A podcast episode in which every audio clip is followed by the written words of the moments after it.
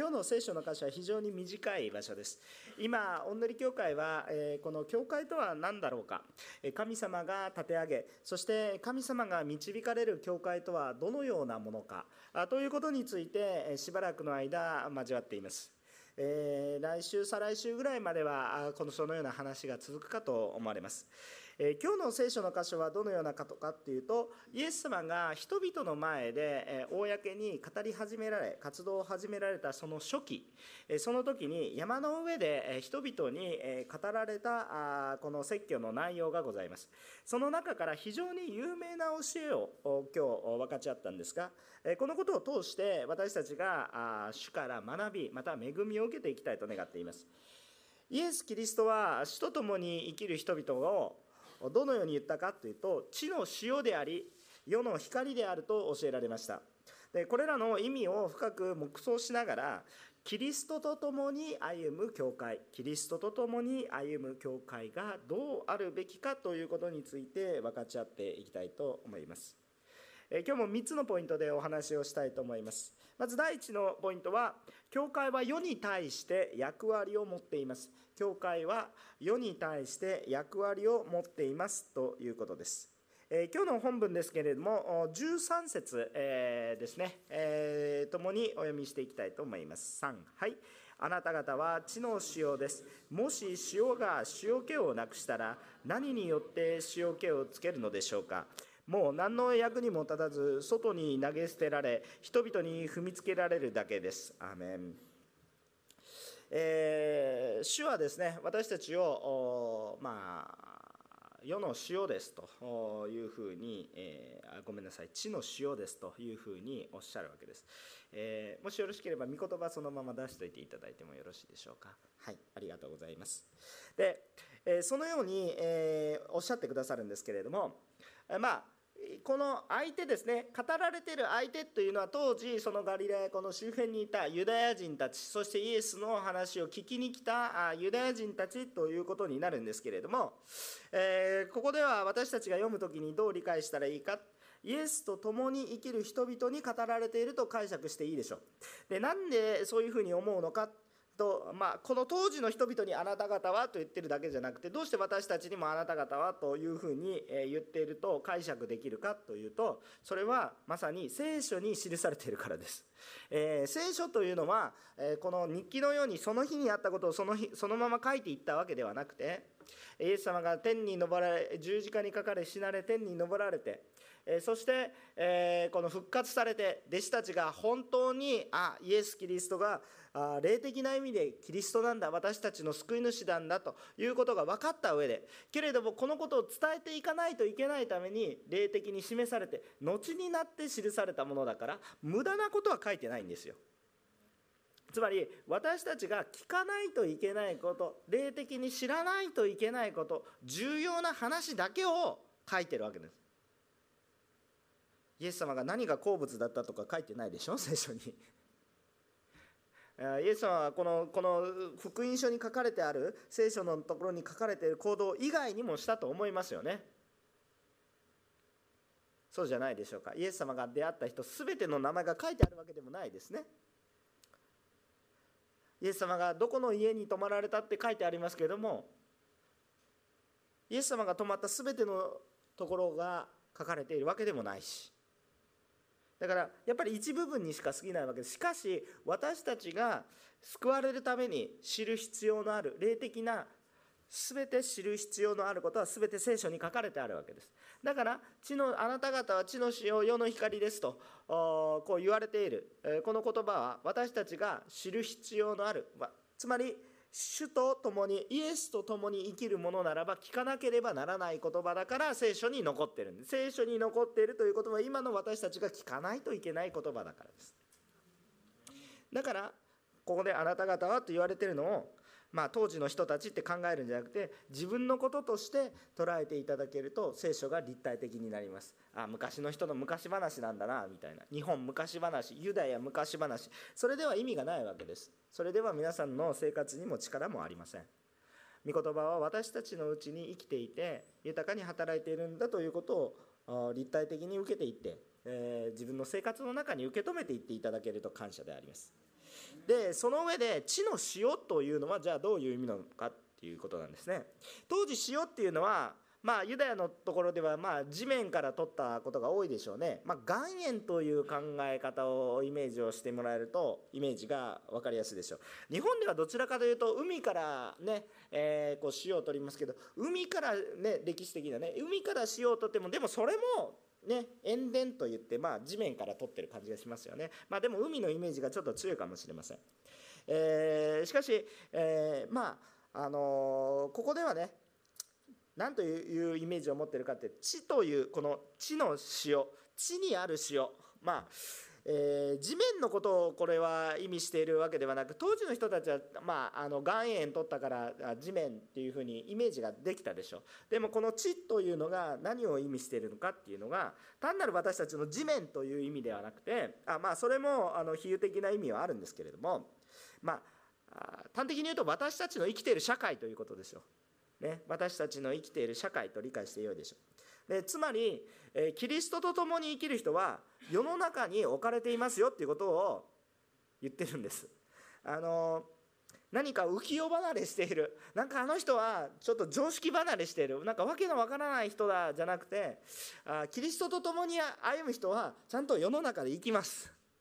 あのこの人は世の中で生きていけないからイエス様は信じたんだろうな。そうではなくてキリストにあるものは世の中においてしっかりと生きていきます。社会生活をします、えー、これは私がこの前あのソウルで研修を受けた時にあの非常にあの衝撃的なあのこの学びをさせていただいたんですね。あのこの聖書が書かれているちょっと後の時代のこの教会の姿に対して文献がたくさん残ってたくさんというか限られてはいるんですけど実際に残っていてでその中に、えー、クリスチャンが記したものもあるんですけどノンクリスチャンがつまり一般の人々王様とかね、えー、当時迫害をした人たちの記録が残っていてえー、そのその人たちの証言が書いてあるわけです。つまりノンクリスチャンがクリスチャンのことを書いた記録が残ってるんですね。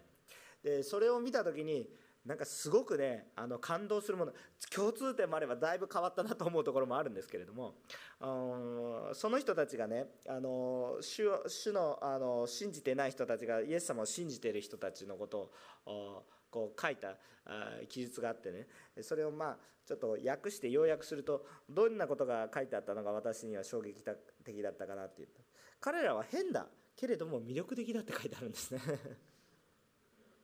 何が変かっていうと彼らはね普通の人がしないことする。でも普通の人がしないことをするんですけれどもそれはなんかわけのわからん。突然騒いだりとかですね。わけのわからないことをするわけじゃないです。彼らは力もないしなんか社会的に影響力を放ってるわけじゃないんだけれども彼らは自分が飢餓状態にあるにもかかわらず飢餓の人たちを助けるよく意味がわからない。でも魅力的だって書いてあるんです。なるほどこういうことなんですよね。だから彼らが変だと言ってるのは何かいわゆるこうおかしな行動をするということではなく理解を超えて良い行いをするということなんですね。普通常識的に言ったらしなくてもいいことまで良い意味でするということなんですね。なぜするのか理解ができない。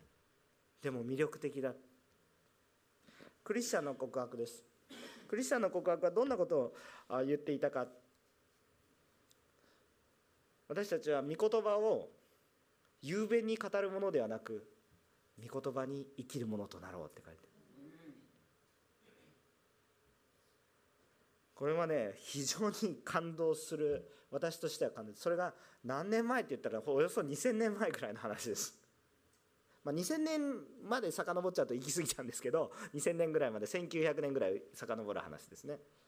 まあしかしですね同じように私たちも行きたいな。横浜のり教会もあそのような教会でなければいけないな。全く同じ形よりもその当時よりは進んでるんですよ。いろいろなこの聖書の理解とかね当時よりは進んでるんですよ。もっと深くなってるんですよ。でも思い出さないこともないといけないなっていうことをね本当に深く思わされました。クリスチャンたちは世の中にしっかりと根付いて生きていてむしろ感動を与えたんです。彼らは何か特別な力があったわけでも特別なことをしたわけでもない。普通の仕事をして普通の生活をしていたんです。でもイエスに会って出会いイエスに会って生きそしてイエスを告白し生きていったんですね。何か浮世離れした生活とかね何かとにかくへんてこなことをすればなんかなんかとんでもないことをすれば何かああ霊的に素晴らしい。そういうことではないんです。よく新興宗教がそういうことしますけれども。でも神様は時々不思議とね驚きの方ですから何か特別なことを起こすこともあるんですけれどもそれよりもむしろ多くの人は特別なことがなくても信じていってるんですね。でですからやっぱり私たちがこの世にあってねこの世にあってしっかりと世の上に置かれているんだ。世のこの地にある塩なんだということなんででも一方でじゃあこの塩ってどういう意味なのか。でイエス様は何の話をされていたかっていうと塩気の話をしてる。塩気の話をねしてるんですね。あごめんなさいまた気が付いたらあれなんですけどちょっと見言葉ずっと出しておいていただいてもよろしいですか？はい。あのはい塩気の話をしてるんですね。ありがとうございます。で塩が世で重要な理由があるから塩が大切なそれに塩気があると言ってるわけです。塩に塩気がなかったら塩の意味がないでしょ。つまり塩の作用がなければこう意味がない、まあ、理科系の人 NaCl だとかでいろいろ考えるかもしれません。まあ、何の話かしてるのかわからない人は別にいいです。今日そんな話をするわけに来たわけじゃないですけど、まあ、そういう話はちょっと難しい話は難しくもないかもしれないですけど。置いといて、まあ、塩というものは皆さんに身近なものですよね。塩身近ですよね、まあ、これこれ否定されるとちょっと苦しくなりますけれども、えっと、塩否定で否定できないと思います。塩皆さん身近にとっています。食事に味を与えますね。また食物の腐敗を防いだりもしますね、えー、そういうさまざまな役割を持っています。生きていくには欠かせないものであります。最近はですね皆さん塩分控えめの食品を取るようにしてるんじゃないでしょうか。私も塩分控えめの方に行こうとしながらいけない弱さがあるんですけれども ラーメンの汁全部の吸っちゃうとかね、まあ、ちょっと弱さが持ってる私ですけれども、えー、塩分控えめなんです。なんで最近塩分控えめなのかっていうとそれは塩というものが私たちの体の中に必要だから体が美味しいと感じるんですね。必要だから取らないといけないからもともと美味しいように感じるように美味しいからね。えー、取るようにしてるそれは必要だから美味しいと感じるようにさせてるわけですね。でもついつい美味しいので人間は我慢できなくなってたくさん取っちゃうんですね。で昔はそう簡単に塩手に入らなかったけど今は簡単に手に入るように便利になったのでたくさん塩入れちゃうっていうことなんですけれども 美味しいですよね。塩分バリバリ入れた食事をね健康でバリバリ食べたい、えー、そうですけどいずれはちょっとダメになっちゃうんですけれども、えっと、とにかくですねそのように塩というものは、えー、私たちになくてはいけないんです。でも今塩分を控えめにするのはちゃんと取る必要以上に取っちゃってるからそういうことなんですけれども塩分をじゃあ控えめにしましょう。じゃあ塩分悪いものですかって言ったらそうじゃないんですね。もし皆さんが一切塩を取らなかったらどうなると思いますか？体の中に塩を一切入れなかったらどうなると思いますか？生きていくことができません。文字通り生きていくことができません。塩が一切私の内から抜けたらまあ生きていくことができません。私はスポーツが大好きでしたけれどもよくスポーツ飲料って飲むんですね。スポーツ飲料ちょっと塩分が多いんですよ。でもあの、えー、私はスポーツしてた時によく水を飲みました。でも水ばかり飲んではダメだって言って塩が置いてありました。あのスポーツ飲料だとちょっと塩分取りすぎ、まあ、糖分とか塩分取りすぎちゃうので、えー、歯にも悪いし私歯ボロボロになっちゃう。まあそんなことはどうでもいいんですけど、えっと、とにかくあの水をたくさん飲む。スポーツした後水美味しいんですね。でも水ばっかり飲んでいても体回復しないんですよ。で疲労回復させるためにはどうしたらいいかって塩をパロッと舐めるんです。だから塩が置いてありました。岩塩が置いてありました。あの汗とともに塩がたくさん抜けていくんで水分だけ補給してもどうしてダメなのかミネラルが抜けるのでもしそのまま抜けたら塩こう水分はあってもミネラルがないので脱水症状と同じような状況になるんです。生きていくことができませんということです。なんでこうそうなってるのかっていうとちょっと一応詳しい話はできるんですけどここはそういう科学の時間でも生物の時間でもないので 詳しい話はしませんけれども簡単に言うと塩がないと私たちの体に栄養価を運ぶことができません。非常に簡単に言ってて語弊があるんですけれども基本的に言うとナトリウムがないと体は動かないということです。でもそんな話はともかく置いといてじゃあ今ここで重要なことは何か？キリストと共に歩む人は世の中にあって必要不可欠な役割を持っているんだということです。それは世においてそうです。社会においてそうです。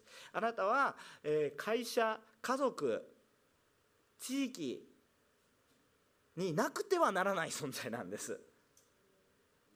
ということを知ってください。あなたは地の塩ですというふうに言われてるんです。塩が塩気をなくしたら意味がないと聖書は書いてあるわけですけどあなたは残念ながら残念ながらなのか良いのか塩気があるんです。じゃあその塩気まさにキリストと共に生きる者がしなければならない必要不可欠な役割というものは何かということ。つまりクリスチャンでしかできない。他のものには代わりがきかないものがあるんだということですね。だからそれは何かという話です。まさにそれは、まあ、皆さんがちょっと時間を置きましょうか。すぐ答えることができるんですけど。クリスチャンにしかできない。イエス様を信じ共に歩むものしかできないこと。はい考えていただいて感謝します。それは一体何かって言ったらまさに罪の許しと永遠の命を得て死に対する根本的な解決を自ら体験しそのことを伝えることができるのはクリスチャン以外にはいないんだということです。その他のことは他の人もできます。えっと教会は慈善活動慈善事業します。積極的にします。したいと願っています。できる限りしたいと思っています。しかし教会の本質は慈善事業をする NPO 団体ではないんです。むしろ NPO 団体の方が働き自体はうまいかもしれません。残念なことに。残念なことにというかプロフェッショナルがねいるからね、えー、叶わない部分があるかもしれません。でも NPO 団体でもできないことがある。プロフェッショナルな団体でもできない。教会は病院ではありません。だから病を癒すことはもっぱらとしてしてないですね。しかし病のためには祈るし病の癒しが起こることはあります。積極的にそのために祈り使えます。でも病院でもなければ医者でもありません。まあ、クリスチャンの中の医者の人もいるでしょう。それは別にいいんですよ。それはいいんですよ。でも教会は病をそのものを癒すことができなかったとしたとしても永遠の命を受けさせることができます。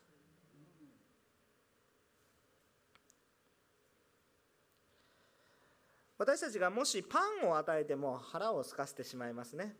いろいろな私たちも多くの人たちが素晴らしい心を持ってイエス様を愛する思いを持っていろいろなこの食べ物を与える働きっていうものも教会は当然当然と言いますかまあしていかないといけないことですけれども喜びを持ってね義務というより喜びでなさってくださってる。本当に感謝ですね。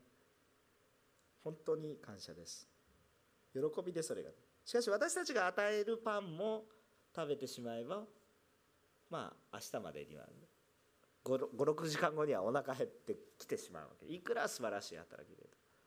でもキリストが与えるパンは永遠の命ですよね。教会は交流の場でもあります。それは否定しません。ただし単に人が集まるカフェやレストラン公園社交界などなどソシャルクラブですね。そういうものではありませんね。確かに人は集まりは集まります。しかし私たちの集まりはキリストを中心として集まるものです。もしキリストを抜いてしまえばそれはもう教会でも何でもないということになります。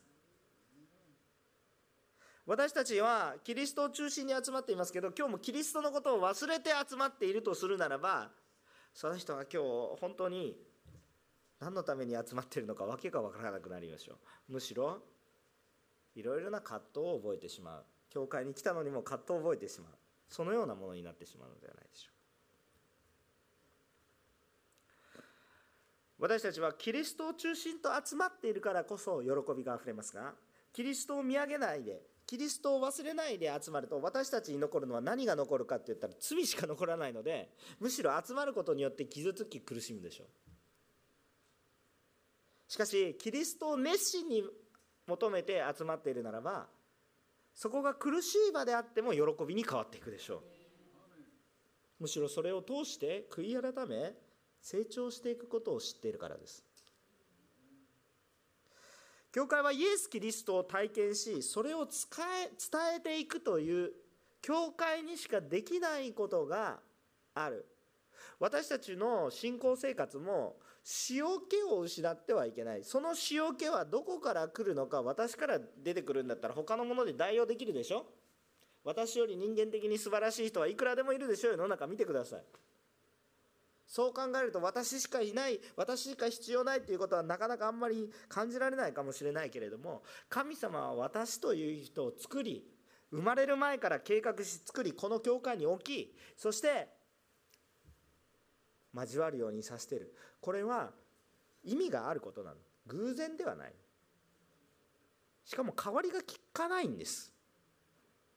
あなたしかできない。あなたしかできない。塩気があるんです。その塩気はキリストから来ます。でもあなたしかできないことがあるんです。いや牧師先生いるから大丈夫でしょう。そうではありません。私には届かない人がいるけれどもあなただから届ける人がいるんです。皆さん一人一人に塩気があります。塩気を持ってくださいということです。それを何とかして頑張って得るのかって言ったらそうじゃなくてもう与えられてる。教会には使命があります。それはキリストを伝えていくこと。でもただ伝えるんじゃなくてちゃんと自分のうちに塩気があってそれを伝えていくことですね。だからちゃんとイエス様をもっと体験しもっと豊かに経験しでも塩が塩気を放っていきます。でこの塩の話は続けてするんですけれどもちょっと今度は世の光の話をちょっとしながら、えー、この話を続けていきたいと思います。教会は2番目のポイント教会は世の希望ですという話をします。14節から15節を一緒に読みます。3はい。あなた方は世の光です。山の上にある町は隠れることができません。また、明かりを灯して、マスの下に置いたりもしません。食台の上に置きます。そうすれば、家にいるすべての人を照らします。アメン。感謝します。15節そのまま置いて、画面を置いておいてください。えっと、イエス様は教会は続けて世の光だというふうに、えー、おっしゃってくださっています。世の光というのは、えー、まあ、この最初の部分に出てくる「世」ですね。これは先ほども言ったように同じ言葉で先ほどの「地」と同じように「世」というのも同じ意味を示すと思います、えー、つまり罪に満ちている。私たちが生きている暗闇がある世の中だということですね。暗闇に満ちている世の中というものを指します。でその中でキリストと共に歩む者は光だと言ってるわけですね。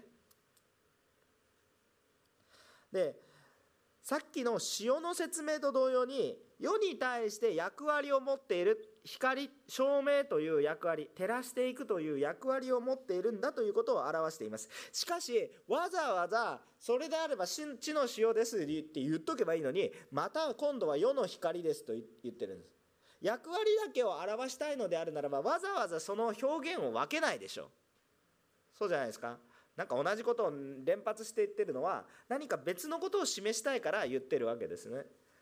役割を持ってるだけのことを言いたかったんだ。あなた方は世の光ですの方がいいんじゃないですか。なんか光の方がなんかこう目立つ感じがするし分かりやすそうです。地の塩だとかなんで言う必要あったのかな。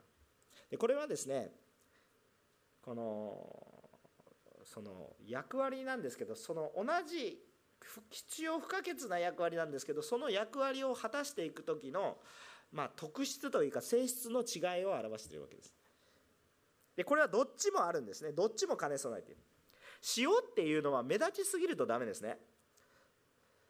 塩っていうのはなくてはならないものなんですが目立ってはいけないものなんです。塩は溶けてこそ役割を放つんです。そうじゃないですか。私は塩だとかって塩のまま固まってたら何の役にも立たないですよね。溶けなかったら溶けてこそ役割。溶けるから味をする。溶けるから体に必要なミネラルが入る。溶けないで塩を食べますけど塩を食べてもそのまま排便されてしまうようなものであれば取る意味ないんですよね。溶けてなくなるから溶けて体の中に入るから役割がある。皆さんも料理する時に塩がなければ非常にまずい料理になってしまうのでまずくないよっていう人もいるかもしれませんけどやっぱり塩入れた方が美味しいんですよ体ね。でもこう美味しくなるじゃないですか。でも塩ばっか塩が美味しいからって塩とドカーンと塩 100g に対して肉 1g とかだったら全然美味しくないわけですね。塩を食べるのが目的じゃなくてあえて脇役に徹するんです。見えないんです。でもあるんです。でも役割を放つんです。これが塩の役割ですよね。塩は目立ちませんが世を良くしていくためには必要不可欠です。しかし目立ちません。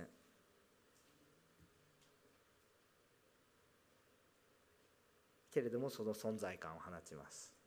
でも、ね、日本人はこっちの方が好きそうなんですけど残念ながらねこの二面性があってもう一つは何か。私たちが持っている役割は光のような役割も放た塩のような役割もしないといけない。だから実質がないといけない。でも光のような役割も同様に持たなければいけないということです。これどっちが欠けてもダメです。あなた方は地の塩であり世の光です。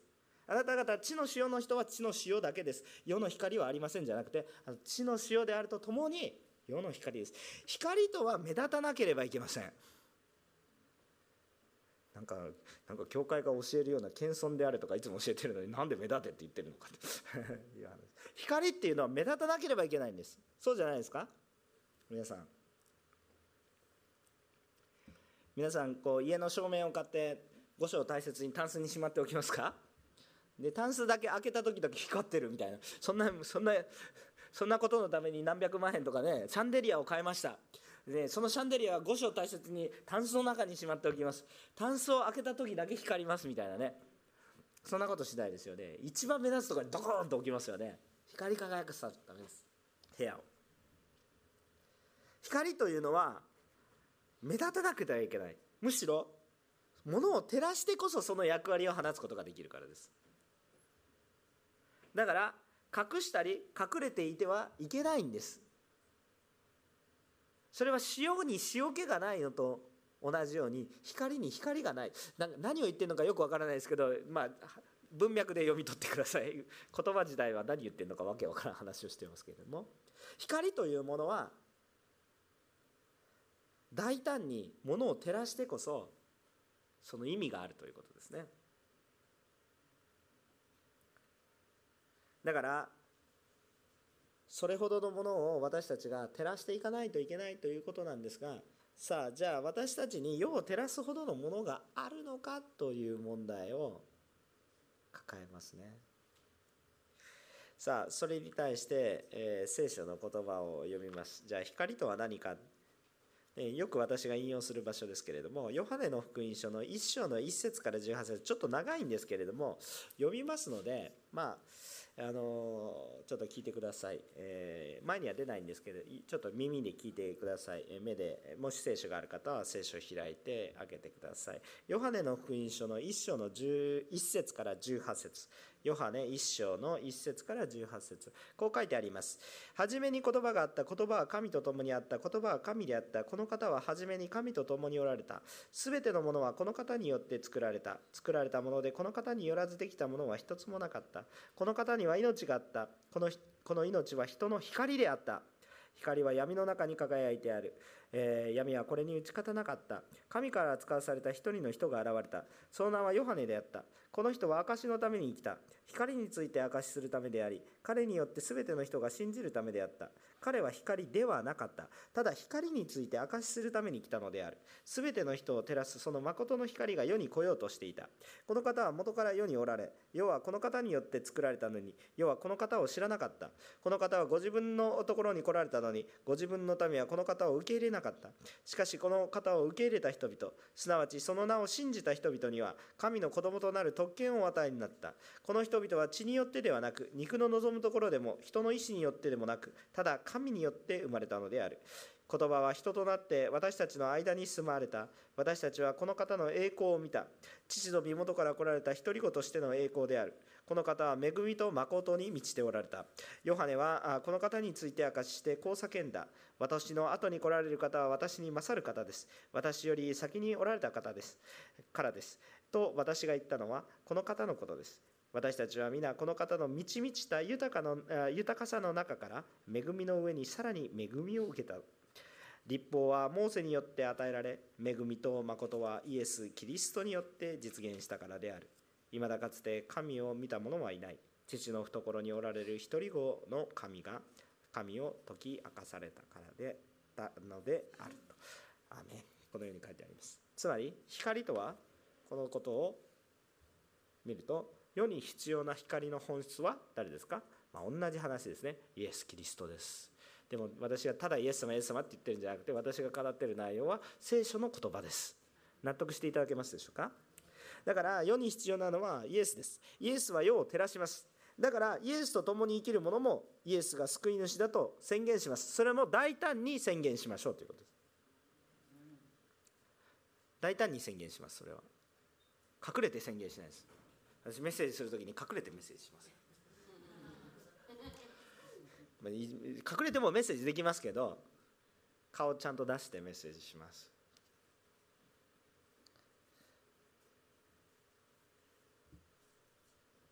ローマ書の1章の15節から16節というところをもう1箇所だけ今日開ける最後の聖書の箇所ですけれどもローマ人への手紙の1章の15節から16節。ローマ人への手紙1章の15節から16節。お読みいたします。ですから私としてはローマにいるあなた方にもぜひ福音を伝えたいのです。私は福音を恥とはしません。福音はユダヤ人をはじめギリシア人にも信じるすべての人に救いをもたらす神の力です。アメン。私もパウロほどではないですけど福音はぜひ伝えたいと思っています。恥と思っていれば隠しますが恥と思わないので明らかにします。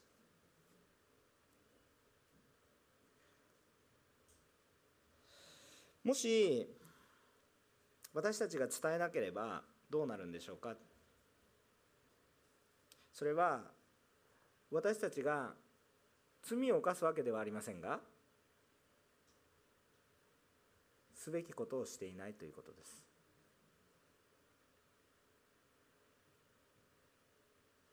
ある若者の集会のためにいろいろなことを用意していたんですけれども若者があある集会に出た時に感動を受けた映像を持ってきてあ僕もこの世をもって集会をしたい。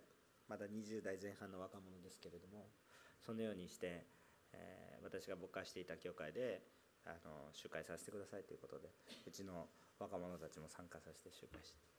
でその時に「タイタニック号」のあれを見せてね沈みゆくあの人々の中でまあ代わりに人を乗せて死んでいった多くのクリスチャンがいた歴史的な事実があるのでそれを見せながらねこういうふうに沈みゆく船に乗っている人たちを見てクリスチャンは何をすべきか。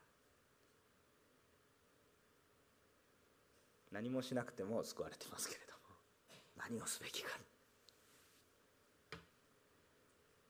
だから福音は伝えても伝えなくても良いものじゃなくて伝えなければ殺すのと同じものですよということを知ってくださいと言って御言葉を別に牧師でも何でもない若者が分かち合ってくれました。非常に感動的でした。夜の集会でした。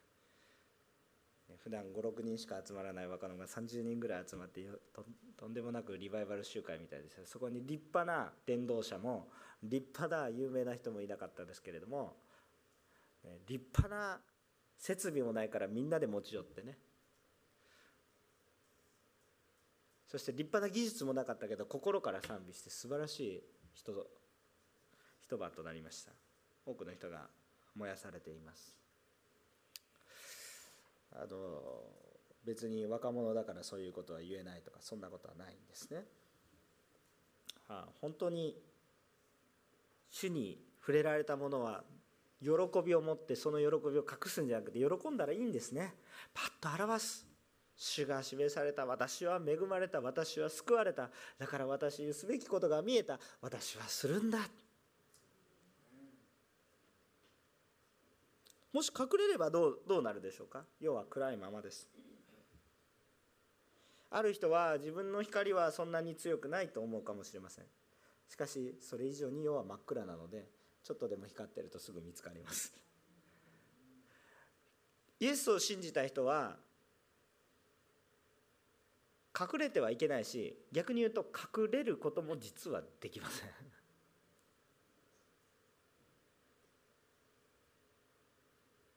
隠れてはダメだし隠れることもできません。隠れる時には私たちの自分の罪が明らかにされるのが嫌だなと思って隠れるんです。基本的にはね。そうじゃないですか。皆さん罪あんまり意識してない人は隠れないですね。大人になってどんどんどんどん成長していろんなことをしてたら「はい笑ってニコニコカメラに向いて笑ってください。はいニコ」なんて言っても「あ僕はいいです」とかね「あ私今日化粧してないからダメです。大丈夫です。もう素顔が一番綺麗。小さい子供に「ピース」とか言ったらみんな「ピース」とかってやってくれるんですけど大人に対して「ピース」とか言っても「先生何やってるんですか?」とか言われて「ああ僕を一人にしないでください」よくそういうことをよく教会の中で起こるんですけどそうじゃないでしょうか。私たちは主にあっていくとどんどんどんどん大胆に外しとは思わずね本当にイエス様のことをはっきりと示していかないと。もし町に教会がなく家に御言葉がなければそれは暗闇です。よくノンクリスチャンのクリスチャンの家に生まれるともう普段から御言葉があってどうなこうだとかいうふうに言うんですよね。でなんかもう当たり前の当たり前すぎて御言葉から離れていく人も結構いるんですけども。それはね光の中にいて光の贅沢さに溺れていてね暗闇を知らないからです。よ暗闇の世界に出た瞬間ああ私のお父さんの家にはあれだけ恵みがあったのになんと世が暗闇なのかって言ってでもそこでそそこで気づけばいいんですけど気づかない人も結構いてね大変なんですけど。本当に御言葉に帰りますよ。なんか世の中のことの方がなんか深く考えているように思うかもしれませんけどそんなに深く考えてないですからね。自分のことばっかり考えている世の中ですからね。正直な話。そっちの方に魅力があるように感じますけど全く魅力ないですからね。世の人たちが何て言ったのクリスチャンたちは変だって。でも魅力的だって。それほどまでに御言葉には魅力があるし光のようだし塩気があるものなんですね。クリスチャンというのはそういうものだし教会というものはそういうものだしまたそうならなければならない。しそうならざるを得ない。御言葉によって歩みキリストと共に歩むならばそうならざるを得ないものとなります。教会は世を照らす希望です。暗闇の中にイエスによる希望を照らす使命を帯びています。でもどんなに私に小さな光しかないと思っても十分照らします。私はサーチライトのほどの光はないです。あの人と比べればこんな小さな豆電球です。でも豆電球でも聖書の文字は見えるようにしてくれるんです。豆電球でも光は光です。私は凝り固まっていて私の内からは光が溢れてきません。でもあなたのうちにあなたの自身の人間性から光がこぼれ落ちなくてもイエス・キリストという本物がうちにあるんです。あなた方が金のコップじゃなくても木のコップでも石のコップでも土のコップでもそれがコップとしての役割を果たしている限り中に入っているものが重要です。それはキリストなんですね。キリストが光です。あなた方は光ということは私たちのうちに光が入ってるからその影響力を放つことができるようになって。このことを私たちは覚えておくべきです。3番目のことですね。3番目のこと。教会の使命は実践すべきです。16節。一緒にお読みしましょう。3はい。このようにあなた方の光を人々の前で輝かせなさい。人々があなた方の良い行いを見て天におられるあなた方の父を崇めるようになるためです。アーメン、えこのように書かれてありますね。えー、教会の使命は実践すべきですと書いてある、え、言ったんですけど教会には世になくてはならない使命と役割を持っているっていうことはまあ多分もう理解されていると思うんですけどこの実践をするということは概念的なことにとどまっていません。先ほど初代教会の人たちの告白初代教会ってパウロたちがいなくなった後の教会ですよ。霊的なイエス様を直接目で見てた指導者たちがいなくなった時代のでもそんなに遠い離れた時代ではない。そのそのような時代ですね。私たちの、ね、お父さんの世代やおじいちゃんの世代はイエス様から直接話を受けてそれで迫害の中でもうんぬんというそういう話の時代の中で彼らは雄弁に語るのではなくそれに生きようとしたんですね。全ては分からないけどとにかく主に御言葉に従って生きようとしたんです。そしたら周りの人たちは彼らは変だけどとっても魅力的だって感じたんですね。それは彼らが概念的なこと口だけで言っていたことでもなく頭だけで考えたことでもなくむしろ頭で考えているのは今の時代の方がよく考えてますよ。でもそれを考えただけではなく具体的に実践してそれに生きたということなんです。御言葉が生活の中から端々から感じられたということなんです。皆さん私たちの生活の中に御言葉が感じられる行いがあるでしょうか？御言葉が生きているでしょうか？御言葉が生きている生活が回復しているでしょうか？もちろんまずイエス様によって愛されていくことが必要です。でも日曜や教会にいる時だけは私はクリスチャン。でも世に行く時は私は普通の人です。その普通の人ってどういう意味ですか？普通に罪人って言いたいんですか？あなたは特別な人です。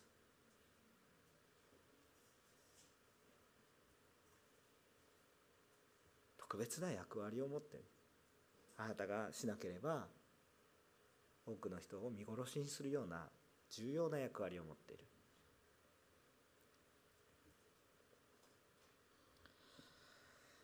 私たちは具体的にそれを表していきたいんですね。するべきことはキリストを明かしていくことです。光も塩気もキリストです。私を私はすごいねって言ってるわけじゃないです。だから逆に言うと安心ですね。だから私私が素晴らしいですって言おうとするとすごい努力が必要です。そうじゃありませんか？ね。でもクリスチャンができる証とは何か？イエス様が素晴らしいって言うんですよ。むしろあなたがみすぼらしくて弱々しければ弱々しいほどなんとか生きていけたらイエス様が素晴らしいことを明かしするんです。なぜならば自分では生きていくことができないのに生かされていてそれはイエス様。普通だと自分なんてもうとっくに生きていけられないのになぜか生きている。なんでですかって聞いたらイエス様がいるから。どうしてあなたは貧乏なのにどうしてさらにいた人を助けるんですか？しかも助けてるんですよ。不思議なことですね。自分一人でも生きていけないぐらいのにどうして人を助けられるんですか？みたいな。だからストレンジだ。って言うんだけどでもアトラクティブだっていうふうに答えたんです。なんでそれができるんだ？弱いから神に栄光が返りますよね。弱いからこそ証しがしやすいんです。強かったらなんか自分がやったんだとか言いたくなりそうですけども。そうじゃなくて弱いからこそ主に栄光が返るんです。私たちはキリストを明かしていくもの。でもそれはね行動と、ね、この言葉どっちもかけちゃいけないんですよ。私は行動だけって言っててもダメなんですよ。私は塩気が必要だから塩気だけみたいな感じでね。ちょっとしょうもない冗談が頭に浮かんだんですけどそれはちょっと喋らないようにしておきます、はい、塩気？でもそれだと光としての役割を放ってちゃんと光を照らしてあげないとはっきりと示してあげないといけない。これが光だよって。これが光だよって。ちゃんと示してあげないと言ってないと訳が分からなくなります。あいい人だねで終わります。自分に栄光が返ります。言わないとダメです。キリストによって捨てる。キリストに栄光を返す。人々が体験し感謝し良いと思うことをしていきましょう。この御言葉に書いてある通りですね。あなた方の光を人々の前で輝かせなさい。人々があなた方の良い行いを見てと書いてあるように良い行いをしなければいけないんです。人々が見て良いと思うこと。人々がしてもらって感謝すべきこと。これを熱心に求めそれをしていきます。でもそれは何のため？キリストの栄光のため。でなぜキリストの栄光を表さないといけないのか。それが本当に人間にはなくてならないもの塩気だからです。なかなければ実は死んでしまう。あんまり気づいてないけど主役じゃないように見えるけど。しかしなければ死んでしまうものだからです。それ伝えていくわけですね。そして最後はどうしたらいいですか？天におられるあなた方の父を崇めるようになるためです。これらのことを通して神様に栄光を返します。神様の話をしましょう。神様の話をしましょう。じゃあ皆さんちょもうちょっとだけ考えます。逆に良い行いっていうのはねいわゆるチャンスがあるようなことだけではないということです。えっとこれねどういうふうに伝えようかなと思ったんですけど要するに人から単純にわーってこう例えば分かりやすい表現で言うと例えばオリンピックで金メダル取ります。私はクリスチャンだからオリンピック金メダルを取りました。それはわーって言って分かりやすいえー、なんかイメージがね全部ポジティブな感じのイメージがありますけど。これはね良い行いっていうのはそれもそういうのもそれも良い行いなんです。けれどもそれが良い行いというとちょっと違う。それも良い行いですけどもうちょっと良い行いって広いんですね。だからいわゆるチャンス良いポジティブな考えの時だけの話ではなくもう少しネガティブな時にも起こるんです。良い行いっていうのは。むしろこっちの方が私たちの方には大きな影響力があるし誘惑に陥らないで済むかなと思います。あでもポジティブな方も素晴らしいことですよ。神の栄光を表すために皆さん何のために勉強するんですか？何のためにいい成績を残しますか？って言ったらそれはあなたのためにやるんじゃないんです。クリスチャンは神の栄光のためにやるんですよ、まあだからよく勉強してください。いい会社に勤めたくさん稼いでください。神の栄光のために。それはいいことですよ。いいことなんです。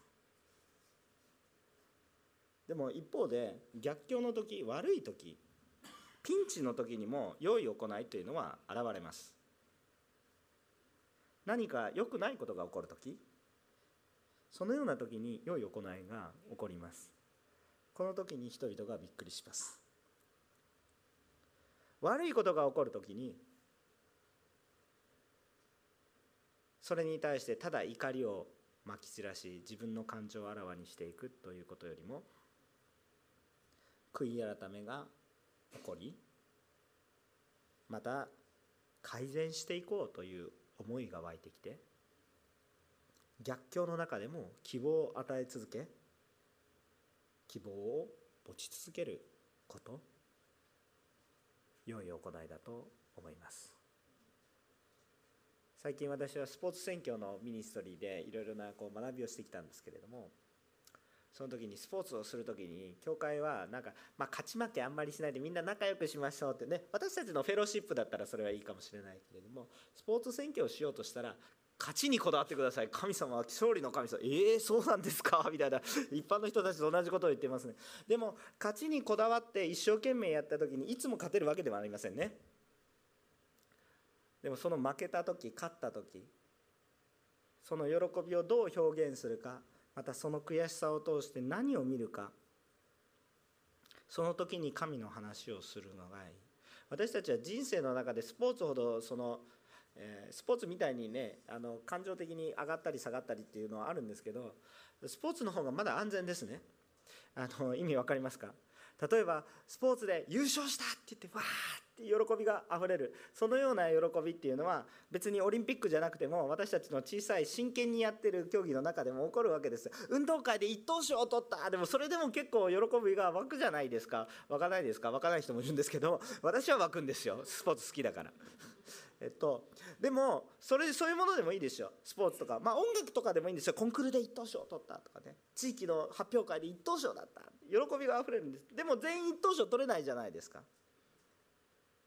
でも取った人もいるわけです。取った人はああその栄光神に返しなさいとちゃんと話すことができる。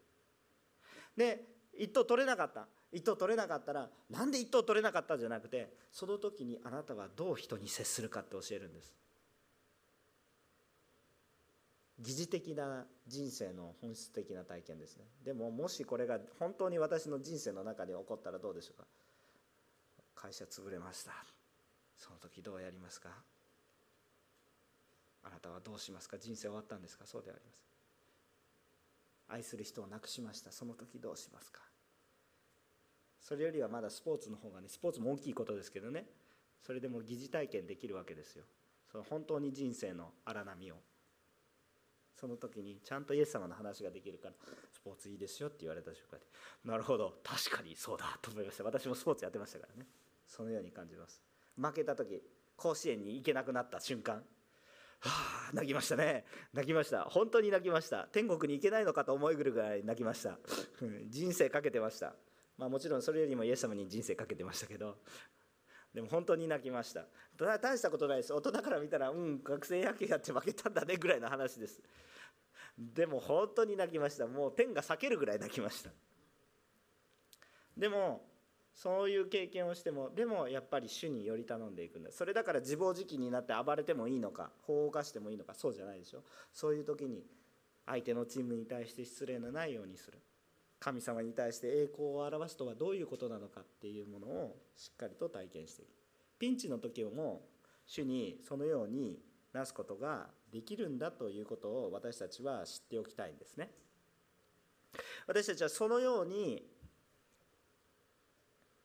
導かれています。さあ結論的な話なんですけれども今日私たちにもこの館内というところで横浜日本というところで生かされているわけですけれどもこの教会にも使命があると私は思います。もちろんその使命の全てはまだ把握できていません。私たちには残念。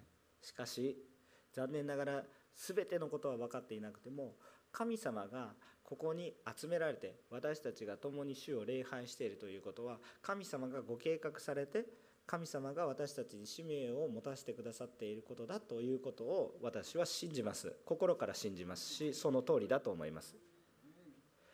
でその上で私たちはイエス・キリストを証ししていかなければいけません。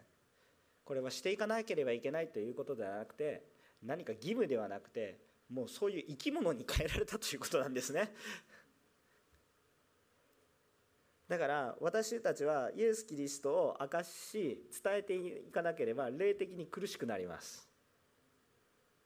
世の中的にはあのこう、まあ、イエス様を伝える方が苦しいかもしれないですけどもイエス様を伝えていないと私たちは霊的に苦しくなるものです。塩が塩気を失うようなものです。光が隠れているものようなものだからです。そうなってはいけないわけです。だから私たちはこの地に置かれているものとして何が主に対して栄光を返すことになるのかということを真剣に求めていかないといけないんです。日本の中では99%以上がイエスを知らないんです。このために何をしなければいけないのかっていうのは具体的には分からないかもしれません。でも私たちはこのために何かをしていかないといけないんです。でもその何かというのはやってみないと分かんないことがいっぱいあって座していてはいけないこともたくさん。だからこそ祈らないといけないし自分から来るものじゃないからイエス様に対して求めていかないといけないし私のようなものは何にもできます。絶対にそんなことはありません。なぜならばこの99%以上イエス様を知らないこの世の中においてあなたはイエス様を知って今今日教会なんかにいるからなんかって言って失礼なんですけど 普通の人来ないですよ。来れないし。特別な人生に意味があると私は信じます。それを持って使命を持って生きていく。今日私の人生になんか意味がないとか言ったらダメなんです。神様はあなたの人生に意味があると言ってるのに私の人生に意味がないと言ったらダメなんです。それは神様に対して謙遜でも何でもなく不従順です。神様にあって従順していくためには主と共に生きていくためには神様があなたに与えた役割があると言われた。はいそうです。と言って従うことが真の従順です。そして真の謙遜です。だから神様がしなさいと言われたことは大胆にしていくんです。横浜踊り協会がこれから6年後に街道を失います。